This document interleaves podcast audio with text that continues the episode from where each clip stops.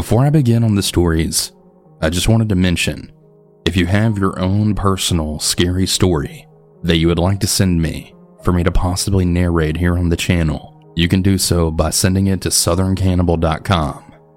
Now that all that's out of the way, let's begin. This whole story started when I was back in my early years in college. Before I can tell you the creepy part of this story, I have to tell you the pre story, the background, if you will. We once had a neighbor that worked for a private agency that did a lot of work for the government. As far as the rumor mill says, he basically ordered himself a bride on the internet from Haiti. He brought this person over, married her, and even paid for her to go to school. But what happened is one day we saw him getting hauled away by the police. Now, this isn't the creepy part. This is just the start. After the guy was taken away, it eventually got out that he was apparently arrested and sent to federal prison for child pornography. Which was strange, as the only place they found the evidence was his home computer, which was hooked up to the same network as his computer at work. Now, this is why this is odd. It's because both computers were on a government network. He sure as heck would have got caught right away, right? And the other point is that he was never home during the time the computer was downloading the evidence. I mean, yeah, you can do damn near anything with a computer, but the only person home at those times was his wife. Anyways, he got arrested and he was taken to a federal prison, like I said. Well, then shortly after, the wife moves in her boyfriend from Haiti. And let me tell you, this man was strange. He would always sit in the garage bug naked with the garage door wide open. I really never felt comfortable with them next door. But the creepy part is the one night when I was just chilling in my bed, cuddled under the covers watching anime. I had then heard some yelling outside and the neighbor's floodlights going off. So I got out of my comfy space and I went to look out my window. I looked through the blinds and I saw the two standing on the side of the house screaming at each other. I just ignored them and I went back to my comfortable spot and just continued watching TV. Well, they did this several more times over the next few hours. I, of course, being as nosy as I am, got up several times and looked. But it was really nothing more than a screaming match. So, about an hour after the last screaming match they had, there was a frantic knocking on our front door. This was about 2 a.m. in the morning at this time. So I turned off my TV and slipped silently out of the bed. The lady was pounding so hard on my door that it woke up my father, who actually slept on the other side of the house. In the dark, I can then hear a gun cock, and my dad then whisper, Stay there. He crept to the door and then looked out of the peephole. And that's when we then heard her banging on the neighbor's door on my dad's side of the house. The neighbor was now at 2 a.m. running to everyone's house in the street, just screaming, Help, he's going to kill me! And she was covered in blood. I believe every person on the street that night called the cops. The cops were there in about 15 minutes, taking everyone's statements. When they finally got to our house to take ours, and they found out that my room was on the side of the house next to theirs, they wanted to know if I saw or heard anything. I told them everything that I saw and heard. I told them how the two were arguing right outside the house several times, setting off the floodlights. Then the cop asked if I had saw a red car. I told him no, there was no red car. He kept trying to lead me into saying there was one. I kept telling him I was awake the entire time, and if anyone drove into the driveway, I would have not only heard it, but I would have saw it as it would have definitely set off the motion lights. I even added how those damn motion lights always wake me up every time they go off when I'm actually asleep. So, no, there was no red car, just the two of them. The next morning, we woke up to a blood saturated couch sitting outside on our curb. I have no idea what the hell actually happened, and I don't think I want to.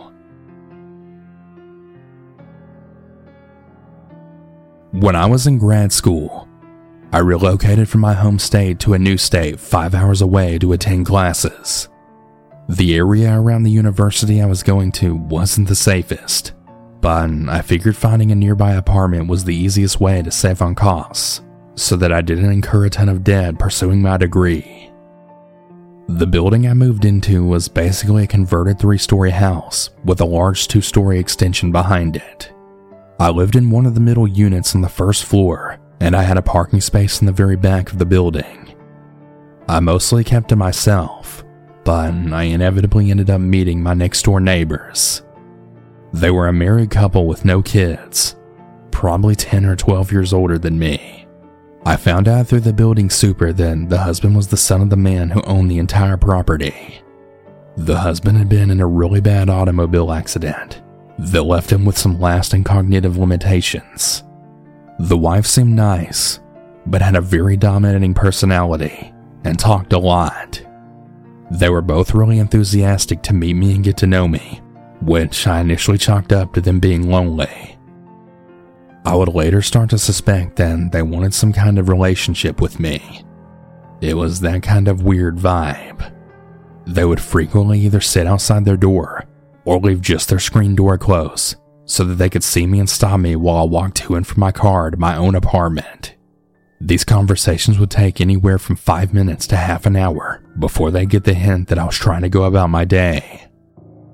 They would always end with an offer to have me over for dinner and a drink sometime, which I would always politely decline.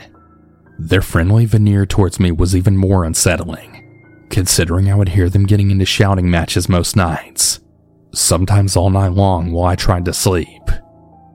For a whole year, I dealt with this, right before my lease was up in January and I found a new place to live. I got really good at avoiding them but when I was moving out, the husband finally caught me with boxes in my hand. He called after me. Hey, where are you going? I turned around to face him, but kept walking backwards, and then said, Oh, hi. I'm actually moving out this week. His eyes got wide, and he just stared at me, then sang, But you never came over for dinner. I didn't really know what to say to that, apart from, yeah, I'm sorry we didn't get the chance. He stood in the middle of the driveway and just continued to stare at me without saying anything. So I turned back around and loaded the box into my car. As I left the complex with that load of stuff, I drove past him and he just continued to stare at me with wide eyes and an expressionless face. About two days later, I had moved all of my extra things out and was just living in the unit with my essentials. That night, it was brutally cold, with temperatures dropping down in the negatives. When the sun went down, all the electric in my unit went off. I didn't have access to my electrical panel, and when I called the super, he didn't answer.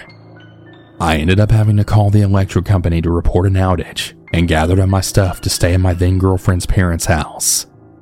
I went back the next morning, determined to move the last of my stuff once and for all when I saw the electric company's truck pulled over in the street in front of the building. I was entering my unit when the workman came up to me and asked if I was the one who reported the outage.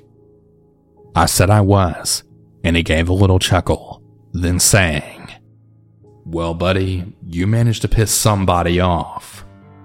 I asked him what he meant by that, and he said, The only outage in the building was to your unit. Normally, when a circuit is tripped, the switch flips to a halfway position to turn off. Your switch was flipped all the way off, so someone went down there and did that to you on purpose.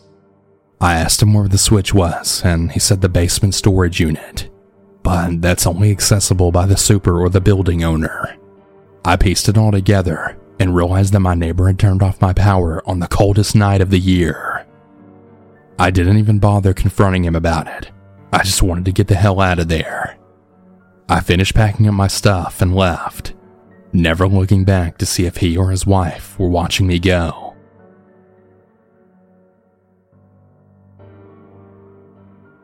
It was the summer of 2016, and I had just gotten married, and we moved and settled into a townhouse in a nice neighborhood. Life was going good. A few months had passed, and I found out that I was pregnant. My husband and I were extremely happy, along with the rest of our family. Now, this is an important part of the story. My mom and dad lived in a townhouse just right up from ours, and my grandparents lived in one between mine and my parents. We all loved the location, and the townhouses were extremely nice, and so we all just moved into one so that we could all be close to one another. We're a tight knit family. My husband liked to go fishing at a local fishing tournament that my town held every weekend. The tournament would end really late, and I used to just stay home most of the time because, for one, I constantly stayed nauseous and just very sick. For two, I couldn't handle the smell, especially being pregnant. So, with nothing else to really do, I would just try and get some fresh air and try to enjoy the evenings with my mom and grandparents. That's when it all started. I began to notice my neighbor acting very strange. He lived in the last townhouse, the very end of the townhouse complex. However, we didn't have a mailbox slot or anything in our doors, so we had to check our mail at the entrance of the townhouse complex. He would drive into the complex and position his car to where he had a clear view of me and my family as we would be sitting outside of the evenings. He would then proceed to check his mail, and then after he checked his mail, he would just sit there he would sit there for sometimes 30 minutes to an hour, just staring at us as we sat out on my Nana's porch. I knew he was staring at us because I could barely see his face, and his eyes locked into mine.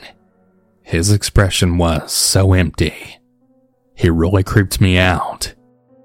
He would do this every single evening.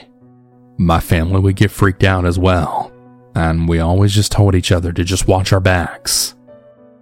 One night, I decided I was going to go over to the fishing pond with my husband and my dad for the evening. Well, needless to say, that didn't last too long. I got sick and had to head back home. I told my husband that if I started feeling better, I would come back. He agreed, and he told me to go home and get some rest. So I then went home and I had watched a movie or two, and by then it was time to go pick up my husband because I had dropped him off earlier that evening. I grabbed my keys and I head across town. I picked him up and we were on the way home. We were approaching a red light when I then seen a car approaching the back of my truck very quickly. I then told my husband to look back at this maniac as the car got as close as it possibly could without hitting the bumper of our truck. He was straight up on my ass. The light turned green I quickly drove off, and I noticed the car just sitting there. I told my husband to look, and right as I said that, the car started moving and the headlights shut off. Now, keep in mind, it was like 2 a.m. at this point. I said, Oh my god, look. I know, just try and stay focused on the road, my husband said. I looked back in my rearview mirror, and he had turned his lights on and he was now driving extremely fast to catch up with me, and he had his high beams on. As he was now quickly approaching, he turned off his headlights yet again. My husband could sense how scared I was. Hell, I think he was a little freaked out too. I finally get to the townhouse complex and I pull in, and the car behind me then turns on his lights and follows me in. The car then stops as I then keep driving to pull into my parking spot. I park our truck and then look at my husband, to which we both agree to not get out of the truck. We look back at the entrance and the car begins to move and then slowly creeps down the road. We then get a good look at the make and model of the car. That's when I then realized that it was our creepy ass neighbor. The neighbor then proceeded to park his car and he then gets out and stands on his porch, staring at our truck. I swear, he actually did this for like a solid two to three minutes. He knows we had not gotten out yet. He then proceeded to open his door and go into his home. My husband and I just look at each other in disbelief. I told my husband, Who in their right mind does that? He just shook his head and sighed. Then we went inside. We just couldn't believe what had just happened. We both agreed that he's extremely strange and to just try to avoid him at all costs. Another time where he creeped me the hell out was when once again I was at a red light, and this time I was alone. Well, I just so happened to look in my rearview mirror, and I see the neighbor in the car directly behind me. He was so close that he almost rear ended me. As I was looking back, I noticed that he had this really sinister look on his face. The feeling I got when I saw him was so terrifying that I can't even begin to explain it. He had his head bowed down and he was looking up, and he had both of his hands on the steering wheel, and he just looked so mean, like really deranged.